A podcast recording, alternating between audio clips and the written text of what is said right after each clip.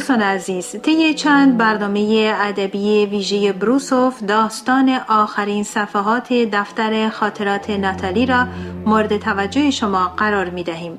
امروز چند برگ اول آن را برای شما می خانیم.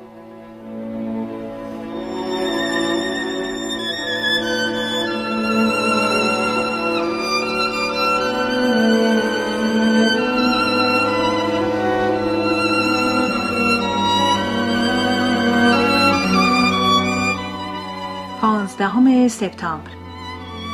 اتفاق غیرمنتظری افتاد.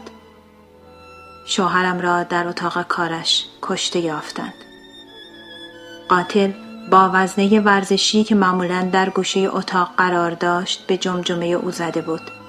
وزنه خونین همانجا روی زمین افتاده است کشوها به هم ریختند. وقتی سراغ ویکتور رفتند بدنش هنوز گرم بود. قتل نزدیکی های صبح رخ داده بود. خانه با هرج و مرج غیرعادی روبرو شده. لیدیا گریا نزدیک اتاق به اتاق دیگه میره. دایه هی این ور و اونور میره و به هیچ کس اجازه انجام کاری رو نمیده. خدمتکارا موظف دونستن خودشونو که ساکت باشن. وقتی من از اونا خواستم برام یک فنجون قهوه بیارن طوری به من نگاه کردن انگار با جنایتکاری روبرو شدن. خدای من چه روزهای سختی در انتظار ماست. میگن پلیس اومد. امروز خیلی ها منو اذیت کردن. آدم های غریبه به اتاقهای ما سرکشی می‌کردن مبلمان رو جابجا جا می‌کردن. روی میز من و از همه بدتر روی کاغذهای من چیزهایی یادداشت می‌کردن. بازپرسی اومد که از همه و از من هم سوال کرد. مردی با موهای جوگندمی عینکی و اونقدر لاغر که شبیه سایه خودش میموند به هر جمله ای که اینطور اضافه می‌کرد. به نظرم رسید که او به من سوء زن برده. بازپرسی خودش رو اینطور شروع کرد. شوهر شما توی خونه پول نگه می داشت؟ نمی‌دونم. شوهر شما قبل از اینکه به خونه بیاد کجا بود؟ نمی‌دونم. در این اواخر شوهر شما با چه کسی بیشتر معاشرت می‌کرد؟ نمی‌دونم. که اینطور من از کجا می‌تونستم جواب این همه سوالا رو بدم؟ من کاری به کار شوهرم نداشتم. ما سعی می‌کردیم طوری زندگی کنیم که مانع کار یکدیگه نشیم. بازپرس از من پرسید که آیا به کسی سوء دارم؟ من گفتم نه مگر فقط به دشمنان سیاسی شوهرم. ویکتور از نظر اعتقادات خودش کاملا حق داشت. در زمان انقلاب وقتی داروسازان اعتصاب کردن او به داروخانه رفت و در آنجا کار کرد. در اون موقع هم نامه های بینام و نشان برایش میفرستادند و تهدید می‌کردند که ویکتور را خواهند کشت. حدسیات من آقلانه بود اما بازپرس دائم سرش رو به نشانی شک و تردید تکون می‌داد. و از من خواست پای ورقه رو امضا کنم که تمام حرفای من رو روی اون نوشته بود و گفت که بعد منو به اداره پلیس احضار خواهد کرد. بعد از رفتن بازپرس مامان اومد. وقتی وارد اتاقم شد با دستمالی چشماشو برای مدت طولانی پا کرد منو بغل گرفت مجبور شدم وانمود کنم که چنین دلسوزی برام خیلی اهمیت داره آه ناتالی چه اتفاق وحشتناکی بله مامان وحشتناکه واقعا فکر این که چقدر مرگ به همه ما نزدیک وحشتناکه. آدم هیچ وقت حدس نمی‌زنه که ممکنه این آخرین روز زندگیش باشه. همین یک شنبه بود که ویکتور والرینوویچ و سالم و زنده دیدم و اوه خدای من. بعد از بیان چند جمله از قبیل جملاتی که در چنین مواردی ذکر میشه مامان به اصل مطلب پرداخت. ناتالی بگو ببینم. باید ثروت خوبی ازش باقی مونده باشه. خدا بیامرز کاربارش خوب بود. حداقل بیست هزار در سال کار می‌کرد. علاوه بر اون پیرارسال ارسی هم از مادرش بهش رسیده بود. مامان من از هیچ چیزی خبر ندارم. من از پولی استفاده می کردم که ویکتور برای خرج خونه و خودم به من می‌داد. دیگه با هیچ چیزی کار نداشتم. اوا خدا بیامرز نامه داره؟ نمی‌دونم. اوا چرا ازش نپرسیدی؟ اولین وظیفه زن خوندار تنظیم امور مالی خودشه. شاید چیزی برای وصیت کردن نداشته. یعنی چی؟ شما در سطح به مراتب پایین تر از درآمد خودتون زندگی می کردید. ویکتور والیریانویچ کجا اون همه پول رو خرج کرده؟ ها؟ شاید زن دیگه ای داشته. آه ناتالی چطور می‌تونی چنین حرفی بزنی وقتی هنوز جسد شوهر توی اتاق بغلیه اوه بالاخره موفق شدم به مامان بفهمونم که من خسته شدم.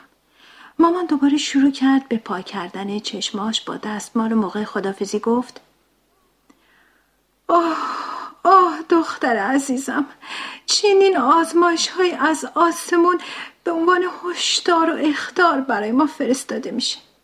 ناتالی این اواخر پشت سرت حرفای ناجوری می‌زنن.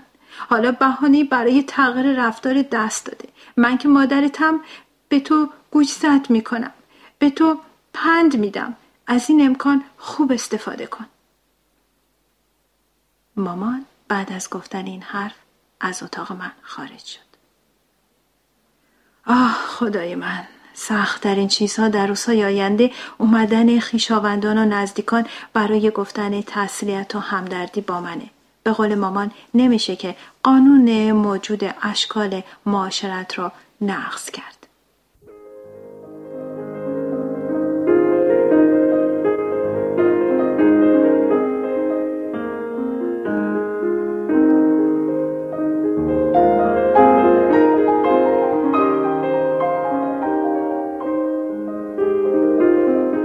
دیر وقت شب بود که مدست اومد. من گفته بودم که کسی رو نخواهم پذیرفت اما مدست به زور وارد اتاق من شد. معلوم بود که راشای خدمتکار نتونسته بود مانع از ورود او بشه. مدست هیجان زده بود و حرفای زیادی زد. من از لحن صحبتش خوشم نیومد که مانده بود با هم دعوا کنیم. همه چیز از اون شروع شد که او مرا تو خطاب کرد. در خانه ما هرگز یکدیگر را تو خطاب نمی کردیم. مدس گفت که حالا مانعی برای رسیدن اونها به همدیگه وجود نداره و ما می‌تونیم به هم تعلق داشته باشیم. بذار همه بدونن. ولی من شدیدن مخالفت کردم و گفتم می‌دونی چیه؟ من قبل از هر چیز می‌خوام به خودم تعلق داشته باشم. مدس گفت که از همون اولین روز از شوهر من متنفر بوده و حالا بهترین فرصته تا عشقم رو به او ثابت کنم. به او گفتم که دیر وقته و بهتره که خونه رو ترک کنه. مدست هنگام رفتن از خشم داشت میرزید. گونه هاش مثل گونه های مجسم رنگ پریده بودن و با آتشی که از چشماش زبانه می‌کشید صورتش اونقدر زیبا شده بود که دلم می‌خواست همون موقع بپرم بغلش رو ببوسمش. اما خودم رو کنترل کردم و خیلی سرد فقط اجازه دادم دستم رو ببوسه. معلومه که ما به زودی همدیگر رو خواهیم دید و هیچ اثری هم از این دعوای لفظی در حرفای ما باقی نخواهد موند.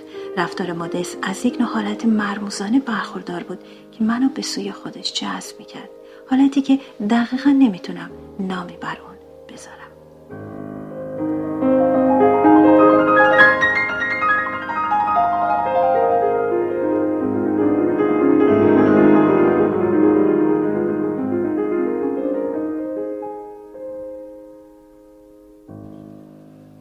سه روز برایم سختترین و وحشتناکترین روزها بودند. بازپرسی، مراحل دادگاهی، رفت آمد ماموران، خیشاوندان، رفتن نزد کشیش و غیره و غیره. باید کاری کنم تا این چند روز هرچه زودتر فراموش بشن. دو چیز معلوم شد. اولا که قتل از روی انتقام صورت گرفته چون دستی به پولهای توی خونه و حتی توی کیف بغل مقتول زده نشده بود. ولی اونها نتونستن بفهمن که قاتل چطور تونسته وارد آپارتمان بشه. دومی که وکیل شوهرم به نزدم اومد و گفت که وارث اصلی من هستم و باید خودم را برای ارث خوبی آماده کنم. مراسم تشییع جنازه به خاطر کالبوچه کافی به چند روز دیرتر موکول شد. مدست نزد من نیومد. من هم قصد نداشتم پا پیش بذارم. ولی یک تنفس کوچیک به خودم دادم و یه ساعتی سراغ والودیا رفتم. پسر نازنین از دیدن من خیلی خوشحال شد. روبروی من زانو زد و شروع کرد به بوسیدن پاهام. گریه می‌کرد میخندید و پشت سر هم حرف می‌زد. فکر می‌کردم به این زودی ها تو رو نخواهم دید. چه کار خوبی کردی که اومدی اینجا. یعنی واقعا اینقدر منو دوست داری؟ من قسم خوردم که دوستش دارم. واقعا هم تو اون لحظه دوستش داشتم. به خاطر سادگی شادیش به خاطر اشکهای صادقانش به خاطر همه چیزش. حتی بدنش که مثل یک ساقه نازک لاغر و نحیف بود. خیلی وقت بود که به خانه والودیا نرفته بودم. به این دلیل دکور خونه منو متعجب کرد. معلوم شد که والودیا دکور خونش رو به خاطر من تغییر داده. اون رو طوری تنظیم کردی که من دوست داشتم. وسایلی تیره رنگ مبلمانی که بیشتر مردانه بود. همه جا مرتب و منظم. والدیا گفت من حالا آزاد هستم و شاید ما بیشتر با هم ملاقات کنیم. روی میز میوه و شراب بود. من روی کاناپه نشستم و او کنار پای من زانو زد و چشمبانم خیره شد و گفت تو اونقدر زیبا هستی که من نمی‌تونم تصور صورتی زیباتر از تو رو بکنم. دلم می‌خواد هر حرکت تو رو ببوسم. تو منو دوباره آفریدی. آشنایی با تو بودن رو به من آموخت. عشق تو حس کردن رو به من آموخت. من خوشبختم که روح و جونم رو به تو دادم. خوشبختی من در اونه که همه کارام تمام افکارم تمام خواسته هم کلا تمام زندگیم به تو وابسته است. بی تو من هیچم. حرفای نوازشگرانه درست مثل تماس موهای نرم گربه بر بدن منو نوازش می‌داد. او خیلی حرف زد. منم به حرفای گوش دادم. آهنگ کودکانه صداش منو هیپنوتیزم کرده بود. مثل لالایی برام میموند. یه دفعه یادم اومد که باید برم اما والودیا چنان دچار وحشت شد و از من التماس کرد که بمونم که من قدرت اینکه دست رد به خواهشش بزنم نداشتم. شاید بد بود که به خاکستر شوهرم بیوفایی می‌کردم. احساس ناخوشایندی داشتم. من موقع بیوفایی به آدم زنده هیچ وقت چنین احساسی نداشتم. مرگ قدرت سر آمیزی داره.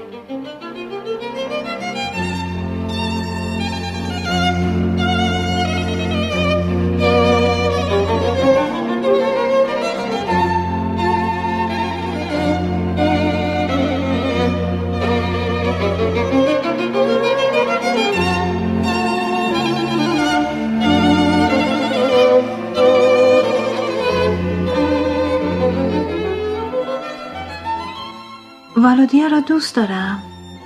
فکر نمی کنم. من از تغییراتی که در او به وجود آوردم خوشم میاد. وقتی در ونیز اون رو ملاقات کردم خیلی وحشی بود.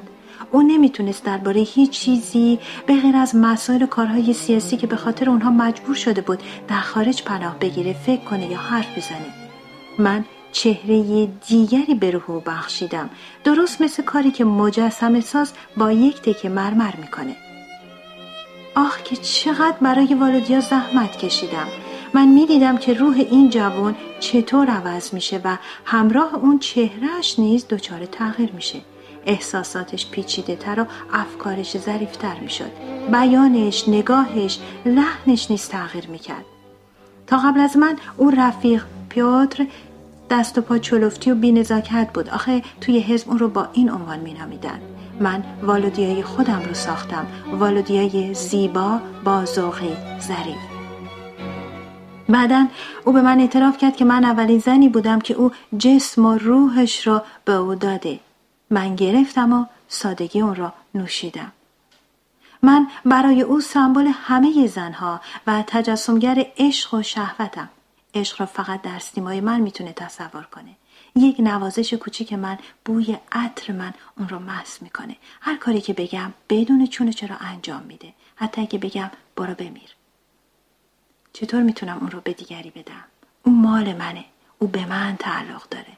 او ساخته منه. و همه حق او به من تعلق داره. او رو دوست دارم. نمی‌دونم. عشقای ما یک نوع رقابته. هنوز هیچ یک از ما برنده نشده اما من می‌دونم که او ممکنه پیروز بشه. در آن صورت من برده او خواهم شد. وحشتناکه احساسی وسوسه کننده و جذاب. رفتن یعنی ترسیدن که خود به خودی خود شرم آوره اما مدست برای من یک رازه. هنوز نتونستم گره اون چی رو که در روحش میگذره باز کنم. معلوم نیست که کسی تا به تونسته باشه اون رو تا آخر باز کنه. اون مثل هر نقاش بزرگ دیگری به این فکر دلخوشه که بعد از مرگش تابلوهاش دست به دست خواهد گذشت. اینکه او خودش رو می‌شناسه براش کافیه. نیازی در اون نمی‌بینه که دیگران هم اون رو به اندازه خودش بشناسن. او از همه آدم ها بدش میاد. حتی از من که هر وقت با من رو برو میشه سوگند وفاداری به عشق را به من می‌خوره. از والودیا به خاطر عشقش به من خوشم میاد. از مدست شاید به خاطر احتمال عشق خودم نسبت به او. آره احتمال اون. چون تمام سعی خودم رو می‌کنم که این احتمال به حقیقت مبدل نشه.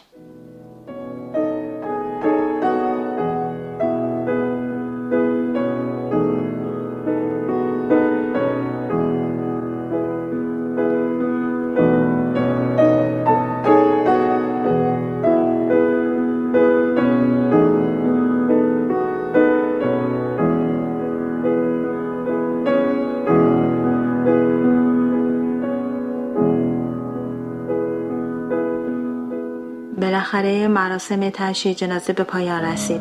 در مجلس ختم گلاشا حالش سخت به هم خورد. نمی‌دونم شاید او عاشق ویکتور بوده. شاید هم اونها با هم سر و سری داشتند من همیشه سعی می‌کردم خودم را از این جور چیزها کنار بکشم.